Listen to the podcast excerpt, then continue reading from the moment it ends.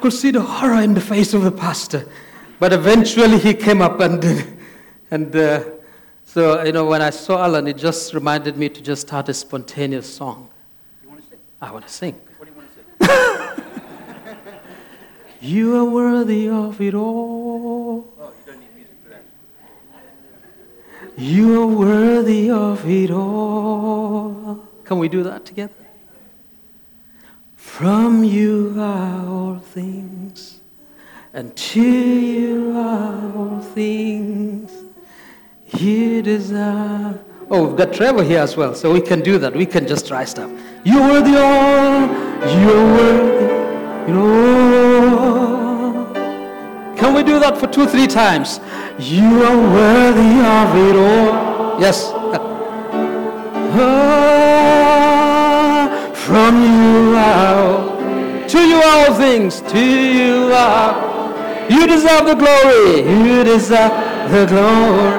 It's so simple, isn't it? We can do it again. You're worthy of it all. You're worthy.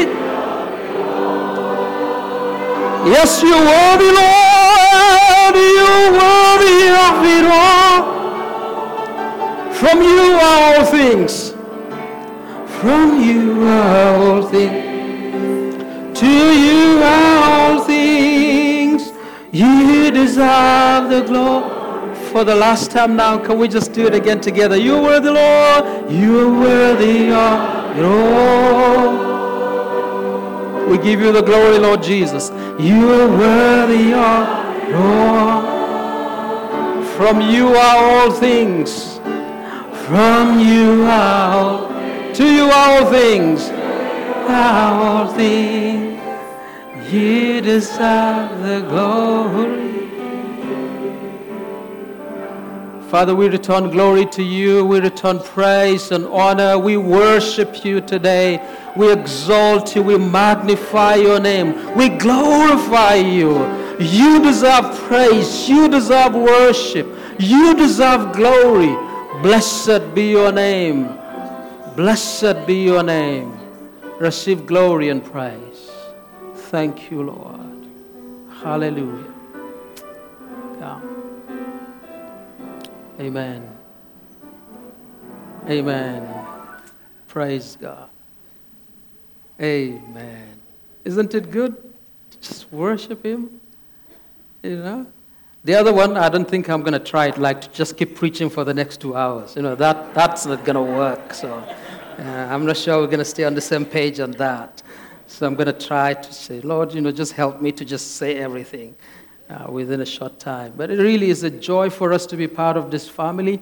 Um, you know, we started being part of this family 2015. We came consistently and disappeared consistently. You know, we just we just come and then zoom out, and you know, and you know, we're just in that space that we, we just wanted ministry. I, I think if you asked me to come preach in 2015, I would tell you flat out, no, I wouldn't do it. You know. Um, because we just wanted to just also be ministered to, and we loved it. We just kept saying, why didn't we become part of this family for all these years, you know? Um, so for us, really, it's a joy. Our sons have plugged in Zedek, Jerry, Zukisa. They've, they've, they just love it, you know. And uh, it's really a joy for us to, to be part of this family. We've enjoyed the ministry of Pastor John, Pastor Howard, uh, Shirley, Jolene. We just, we just loved the ministry that's been going on here. So it's a joy that today um, I'm supposed to just reflect on God's word together with you. Um, I must mention this. You know, I was so excited to see that Lucky was introduced. It's I didn't know that was going to happen. Um, are we good? Shall I use the other mic? Everybody's fine. Okay, I thought maybe there's an echo. Um, really excited to see Lucky introduced um, and to hear him say, I want to go as a missionary. That, that gladdens my heart. You know, that's, that's where we belong. We belong in a mission cycle. We're part of Africa Inland Mission. And through that, we've gone to places, seen people that haven't heard the gospel. Uh, you know, it brings Mali back to my mind. Places that we've gone to and we've seen that the gospel hasn't gotten here. And this is 20th century or 21st century. And there are people that haven't heard. You know, to see Lucky saying he's getting ready to go. and he's been embraced by this family so that he can be built up to be able to go eventually really gladdened my heart. And I, I, I want to just commend this church for taking him in and pray that we will all be part of building into his life so that he can eventually fulfill God's calling and purpose. Okay, having said that, I think we need to pray. I know we worshiped, but let's pray so that God will bring our thoughts together as we share. Father, we just yeah, bring ourselves before you again, and we just ask that you will take our thoughts and channel it into your thoughts, that uh, you will take my words and use it to speak your word to your people. Um, oh Lord, would you, will you bypass my limitations, my humanness, and just bypass all of that and just speak to your people that which you want someone to live here with today. Uh, we just ask you to do this for the glory and the honor of your name. In Jesus' name, amen. Amen. Okay. Another thing we do as people from African background is we greet the elders, we greet the mothers, we greet the Sunday school, and then you talk about your wife. And uh, I think it's a good thing because she's been part of my life for 22 years and, and she's brought nothing but joy and encouragement for ministry. And I just want to take this opportunity and publicly just honor Juliet for being part of my life for 22 years. And having said that, can you open your Bibles to 2 Kings chapter 5 now? If you have it on your phone or tablet, wherever you have it. If you don't have it, you can listen as we read God's word. Um, I love reading God's word, and in the earlier service, I thought, you know, let's just keep the reading short. But I've got pastoral endorsement to just read as long as I want to. So, so because in my, you know, on my heart, I, I really wanted us to read. Okay, this is not responding to me. You, maybe you can control it from there. Um, is it me? Okay, it's, it's on now. Yeah, Second Kings chapter 5. I, I thought it would be great, you know, to just read the narrative and enjoy the story so that if, if you lose me, because I, I, I can tend to get very excited and you might lose me, but if we read the whole of the story, then you're fine. You know, even if you lose me, you've got the story. So I thought we can just read the whole of the narrative because in there, I believe it is God's word and God could speak to you as we read His word.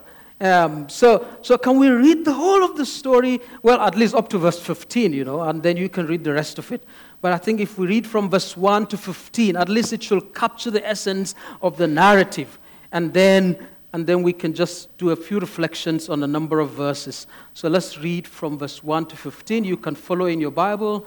Um, I believe uh, it, may, it may not come up on the screen, so you can just listen if you don't have your Bible with me. Sorry, it's not going to come on the screen. It's going to be in your Bible or on the screen of your phone.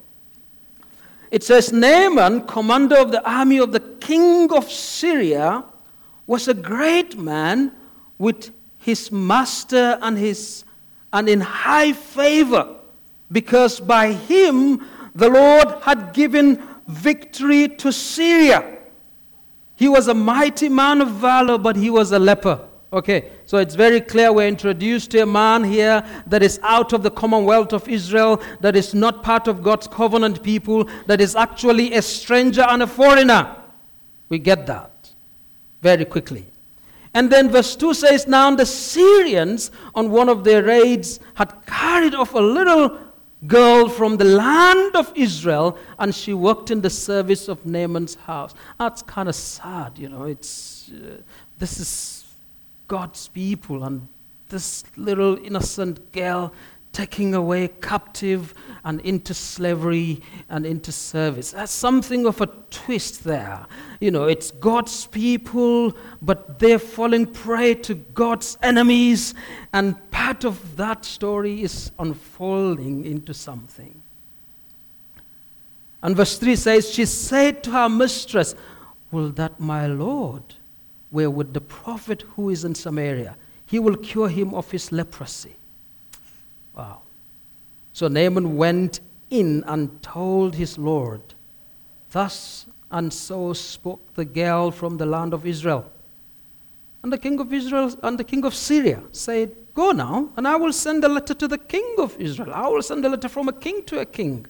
They kind of missed the story, you know, they missed the point of that little girl. I thought he got it, but he, didn't miss, he, he, he missed it. So he went, taking with him 10 talents of silver, 6,000 shekels of gold, and 10 changes of clothing. And he brought the letter to the king of Israel, which read, When this letter reaches you, know that I have sent to you Naaman, my servant, that you may cure him of leprosy. Something is wrong, you know. And when the king of Israel read the letter, he tore his clothes and said, Am I God to kill and to make alive? That this man sends word to me to cure a man of leprosy? Only consider and see how he's taking a quarrel. You know, I just went on and on. He's asking me to do the impossible. How can I cure leprosy? Where have you had a king cure leprosy? And he just went on a rage at you because he knew that he couldn't do it. Verse 8 But when Elisha, the man of God, heard that the king of Syria, the king of Israel, had torn his clothes and his, his clothes, he sent to the king, saying, Why have you torn your clothes? Let him come down to me, that he may know that there is a prophet in Israel. So Naaman came with his horses and chariots and stood at the door of Elisha's house. And Elisha sent a messenger to him Go and wash in the Jordan seven times, and your flesh will be restored, and you shall be clean. And Naaman said, What? Oh, okay, didn't say that, yeah. yeah. You can just imagine him. Like say, What do you mean? Naaman was angry. Okay, you see what I'm saying? Naaman was angry and went away saying, Behold, I thought that he will surely come out to me and stand and call upon the name of the Lord his God and wave it. He even knew how people heal. he even knew how it was going to happen, you know. It's amazing how so many times we just we just want to work it out. Because we, we think we know. I'm going to try and stay with the reading. It's, it's, it's just an exciting story, you know. I, I love it. So I've got to take 10 again. And Elisha sent a messenger to him saying, Go and wash in the Jordan seven times, and your flesh shall be restored, and you shall be clean. But Naaman was angry and went away, saying, Behold, I thought that he will surely come out to me and stand and call upon the name of the Lord his God and wave his hand over the place and cure the leper. Are not Abana and Pharpar and the rivers of Damascus better than all the waters of Israel? Could I not wash in them and be clean? So he turned and went away in a rage.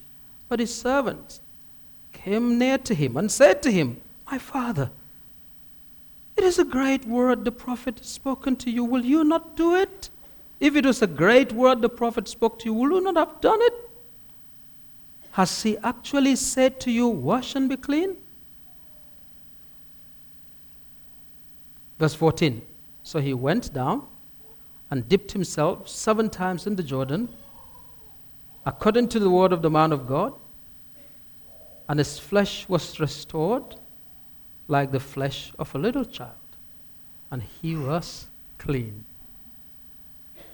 Oh, what an amazing story. You know, the morning, in the morning service, the lady that uh, led the worship sang a Sunday school, you know, reminded us of a Sunday school. I didn't have the privilege of Sunday school, you know. I just went to an Islamic madrasa.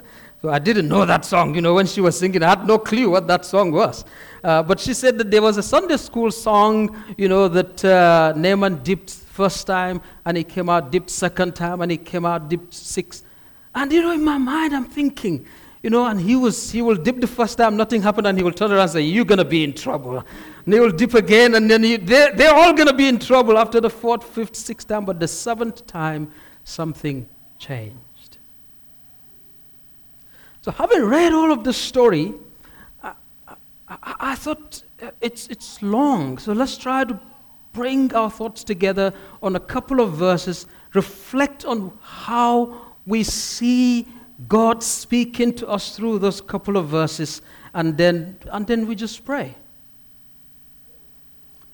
The first thing I thought I should mention by way of introduction is that the story of 1st and 2nd Kings introduces us to how God's people were gradually losing their identity. And be- because of bad leadership, wrong monarchy, and all kinds of things that were going on, they were beginning to lose that distinct identity that they had as God's people. Their identity was being eroded. They were being overtaken by what was happening around them, and there was a distinct identity that God had intended for them to function with that was beginning to be lost. Unfortunately, that plays out in the story.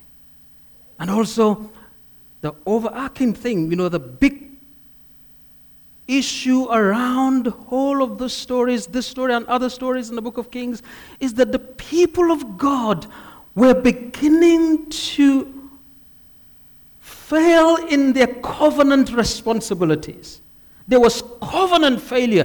God had covenanted himself to them. They were people of God by covenant, and they were just they were just making a mess of the covenant of God. They were just not paying attention to God, God's covenant demand in how they live, in how they worship.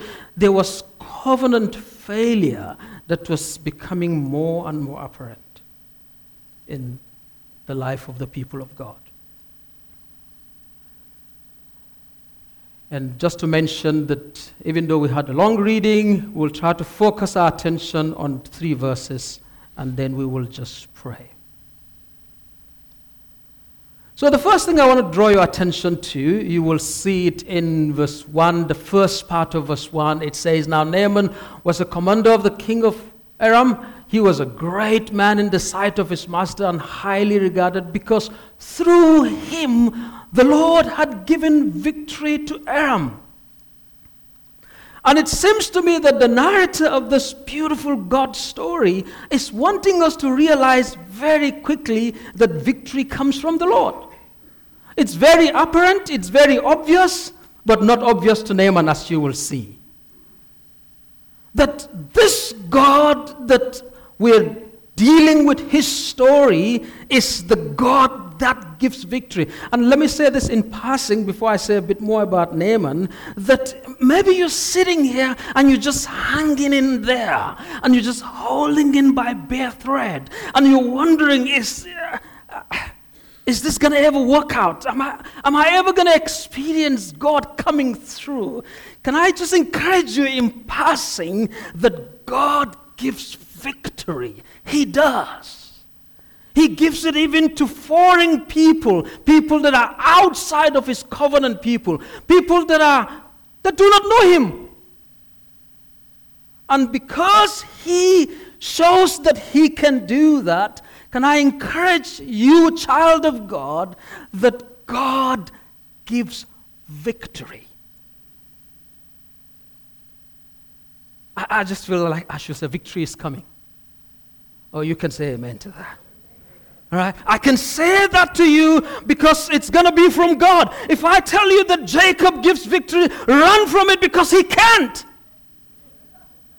If I tell you, bring in some money here and tomorrow victory is going to come. I, if I be Jacob, man of God, victory is going to come. If I do that to you, you better run because that's not true. But it doesn't stop the truth that God gives victory victory comes, and it comes from the Lord. And I thought I should encourage someone here today that God gives victory. Just keep holding, just keep believing, just keep trusting, and keep praying, and keep looking to Him. Victory is coming. How do I know it? Well, He gave it to someone that didn't even know Him. He gave it to someone that didn't even realize it. This man that we're dealing with here, this is how victory looked like for him. He was a very powerful man, he was a very influential man. he was lovely, as his name suggests. You know, the name Naim, you know, suggests that he was, he was a lovely man. So, this is what you see. When you meet Naaman, the military general, he carried a gate built. You know, he was someone that was influential, powerful, probably good looking. I don't know. You know, I'm just following what the name suggests here. That, uh, you know, if you see him, you, you, you will conclude that he's got it all together. That's it. You, you know, everything externally looked great until you get to know him a bit more. Then you discover he's also an angry man. He's also a rageful man. He's someone that is very proud. Okay, you know, we don't see that most of the times. But the story tells us that. And he was leprous You got a problem. All of this represented the kind of person that he was. And a bigger problem that is bigger than all of the problem is that he had no realization that God was behind his victory. Didn't know that. From the story, you can see that Naaman had no clue that God was behind his victory. And you know, in some ways, there is a way in which our society is structured that we, we kind of relate with Naaman at that level. We, we, we we don't see the connection between our business success and God. We don't see the connection with having a PhD and God. We don't see the connection and having great skills. And I mean, our society is such, such a scientifically advanced society that God is out of that equation. Imagine with me for a moment, you know, Naaman is back from one of his conquests, and you, uh, the, you know, all the journalists are jostling for his attention, and you know they want to get a space to hear him and say, General Naaman, you are a hero in this nation, and you have under your belt many conquests. How did you do it? What's the secret? Do you think he will acknowledge God in that? I doubt. You know, he's like, you know, I went to the best military schools and, you know, I've got skills, I've got experience under my belt. You know, I've got a family name. Uh, we've been a family of military warriors, you know, that's, that's what we do, you know, and my great great grandfather was a warrior. You know, he will just go on and on. And there is a way in which we relate to Naaman at that level that so many times when we look at what we've achieved, how far we've come, we explain it away from God. And sometimes we attribute it to our family history. You know, my family, my parents suffered to get me through school. You know, it's this is family wealth. You know, whatever it is. You know, we relate to Naaman at that level. And God was pulling Naaman out of that ignorance into a place of encounter. God was pulling Naaman into a place of acknowledging him in that victory, in that success. God is pulling Naaman to a place of surrender and worship. And as I move away from Naaman, you know, maybe you're sitting here and you know, you just come because you know, you, you want to please your wife. you know, she, you, you don't like this gut stuff, but you know, you've just got to go anyway. You know, she's been your wife for so many years, you just go. And you, you don't see God in your life. You, you see all your efforts and your achievement and your attainment. And God is, God is, someone mentioned the hound of heaven. You know, I like that when the Spirit of God takes word out of my mouth through other people. You know, maybe there is some hound of heaven. God is pulling you and saying, I gave you the success. I gave you the victory. I gave you the business. I gave you the wealth. I want you to move into a place of encounter, into a place of acknowledging me, into a place of surrender so that you can worship me. Maybe God is doing, is tugging on your heart. And you know, sometimes when you want to preach and you're praying and you're seeking God, God sort of places an emphasis as if, you know, there is somebody that's going to be connecting to that. And someone came in, in the morning and he was just weeping. And he, and he was saying, Do you know about me? I said, Sir, I know nothing about you. You know, but God knows something about you. God knows about you. Maybe there's one person here that God is, He's been just tugging, just pulling. So look beyond what you define as success. It's my hand that brought you there. Well, that's what we see God doing in the life of Naaman, just pulling, pulling. Second thing that I like to draw attention to is that the Lord heals leprosy.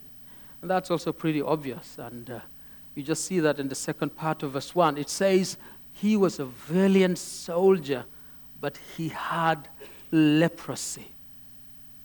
It seems to me like the narrator in this story wants us to quickly realize that for all his greatness, there is one thing that if it is not dealt with, it will throw all of his achievement into inconsequence. It will become nothing. It will mean nothing.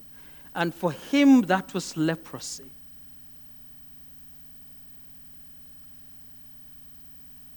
Naaman's greatness or honor or interest or valor or victory can set him out of. I mean, no man's greatness or honor or interest or valor or victory can set him out of the reach of the sorest of calamities of human life. It doesn't matter where you are in life, there is this one point that you can't just solve. Your expertise cannot help it. Your money cannot. And for Naaman, that one thing was leprosy. And you know, I've seen leprosy.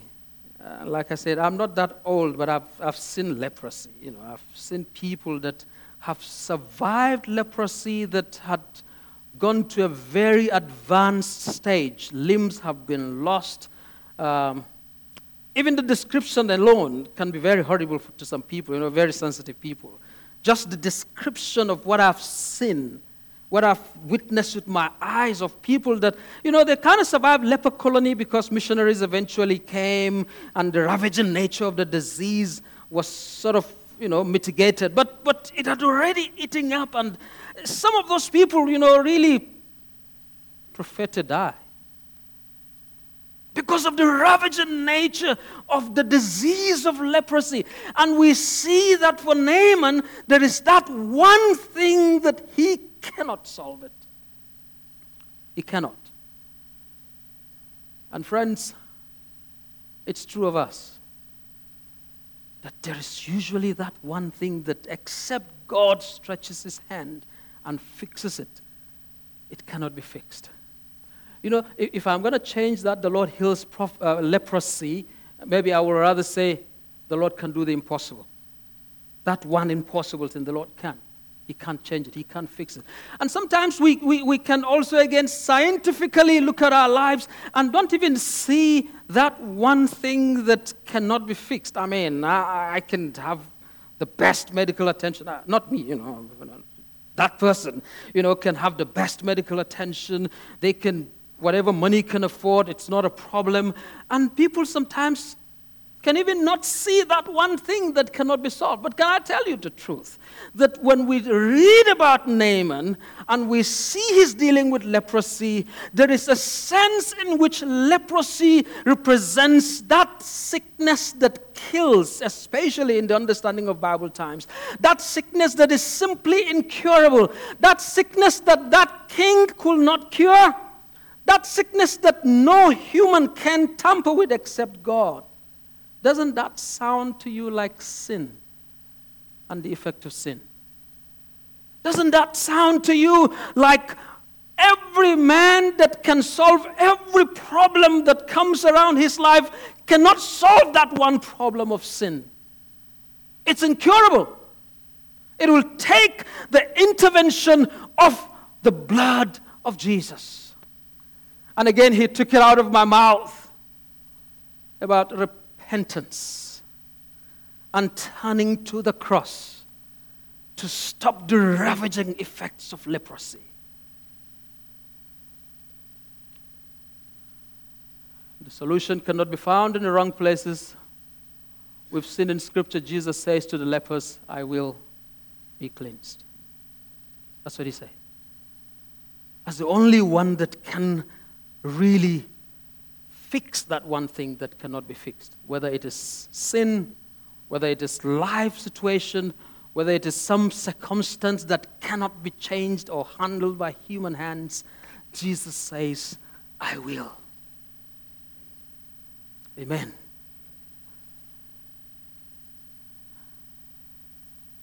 And that's what God was pulling Naaman into to realize that one thing, to identify that one thing, to admit that one thing, and to go to Him for the solution to that one thing.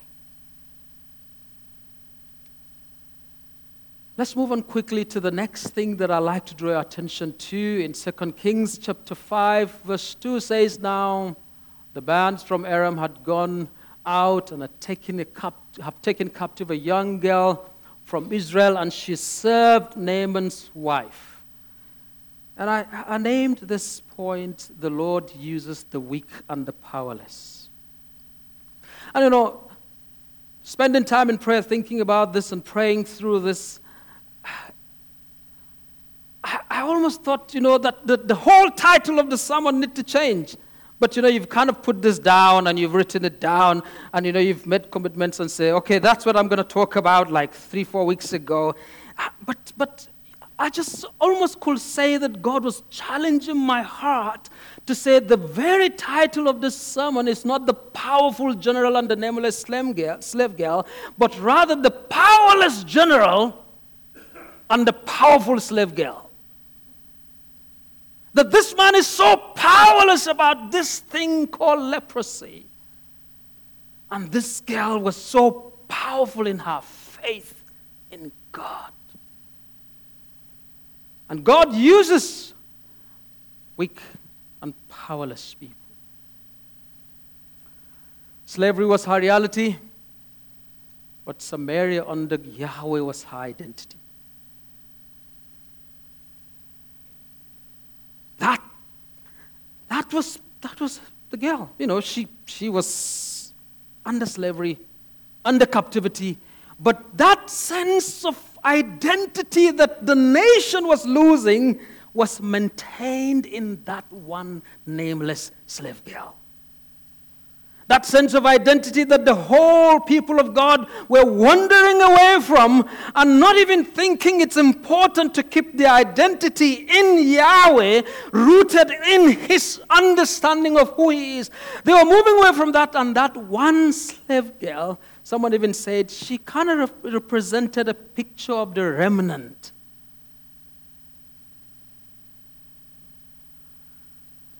Here are some contrasts that you see between the slave girl and this general, he was powerful male, she was a powerless female. He seemingly had everything materially. She had lost everything. She lost family, friends. He was unclean. She was clean because she belonged to God's holy people, set apart people, cleansed people. And he was faithless. And she was faithful. And all of that comes through to tell us that God uses the weak and the powerless the weak in our view, God uses them. What did I do? Something about the slave girl before we move forward. God remains in control even in circumstances that may look unpleasant. And we see that in the life of the slave girl. Though she was seemingly weak and powerless and a victim, she was in reality a mighty instrument in the hand of God. Beyond her slavery, God was poised to use her. And as a missionary, as someone that in God's grace I've seen places where people are desperately needing the gospel, where people need to hear what you're hearing and they cannot even gather. I, have been to a place where you, you cannot take a Bible physically because you won't walk through that street with your head still on your shoulder. You cannot. Been to a place where I had to make sure I'm not carrying anything that says I'm a Christian. Seen places where people need to hear the gospel, but it's just very difficult.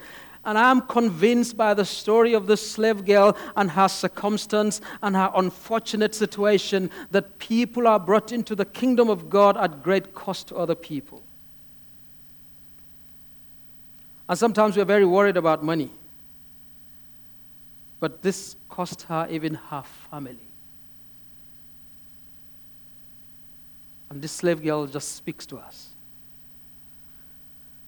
The fourth thing, and that's the last point that I'd like to bring your attention to, trusting that you will read the story and you will get all the other parts of the story. The fourth thing that I'd like to bring your attention to is that the Lord uses courageous and compassionate witness of faith. It says, She said to her mistress, If only my master will see the prophet who is in Samaria, he will cure him of leprosy.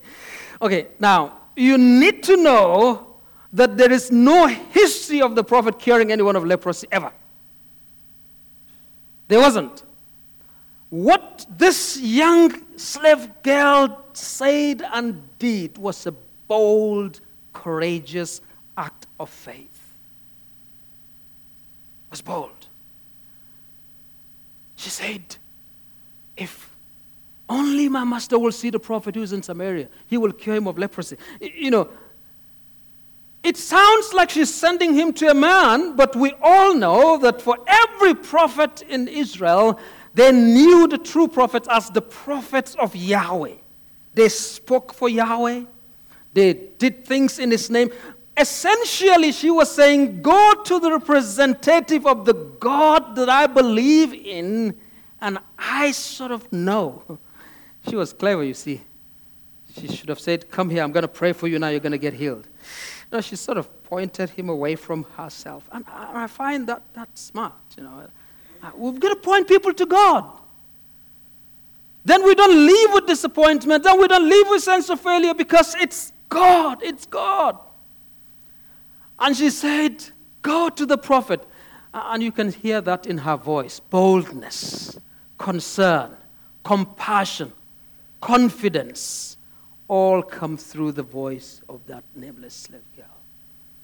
You know, I've, I've, I've, often wondered why, why does she have to be concerned about him? I mean, she should have said, Lord, let this disease kill him faster. Haven't you? Okay, you, you don't know this. Those, those are some of my contexts that I, I go to preach, and you know, you hear people praying, and you're wondering, what are they really saying? You know? But that's human.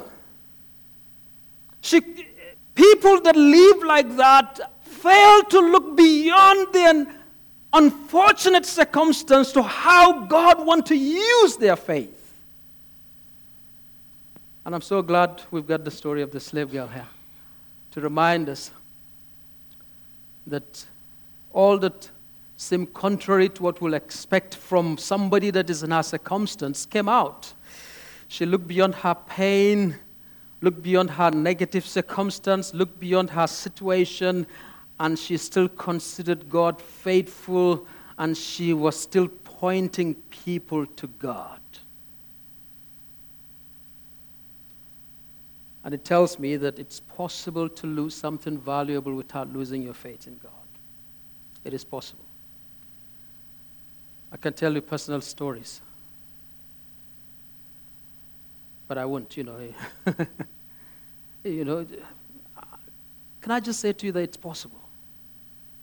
If you're going through loss, um, you might not be a slave, you know, you might not be the marginalized, you might not even f- categorize yourself as the underprivileged, you know, so you, you can think, you know, uh, what the slave girl tells us is that God can walk through and beyond your pain and use it for His glory. He can. The, love of, the, the loss of a loved one does not mean the loss of your faith. The loss of a business, you know, all of this, negative circumstances coming at you, doesn't spell that it's over with God. God can still use you. And we see that in the life of the slave girl. And I think I should bring this to a close so that we can pray. Really trust that circumstances will never blur your vision of God's providence and sovereignty. That He can use your courageous, compassionate witness of faith You know, I've, I've sat through most of the sermons on the great stories of faith, and I'm absolutely convinced that God is calling us to a place of being strengthened in our faith in Him, being built up in our faith in Him. But can I encourage you that faith, the end point of faith, is to the saving of nations. The end point of faith is to the saving of neighbors. The end point of faith is that others will be pointed to our great God who has given us the gift of faith in the first place. Can I put these four questions all together so that we can pray? Okay, where is it? How are you acknowledging God with your victory and success in very practical ways? And where do you look where do you go looking for solution to life's humanly unsolvable difficulties? How do you view God in the moment of adversity? Is our faith in God fair weather faith? In what ways do you believe your faith in God could affect and impact non believing people and nations? Because that's where it boils down to. That all the stories of faith we've had, all that we've heard about faith, and we feel built up, we feel encouraged, should turn out to the blessing of others. That our faith will be strong and resilient in the midst of difficulties, so much that we can point people to God. Let's pray together.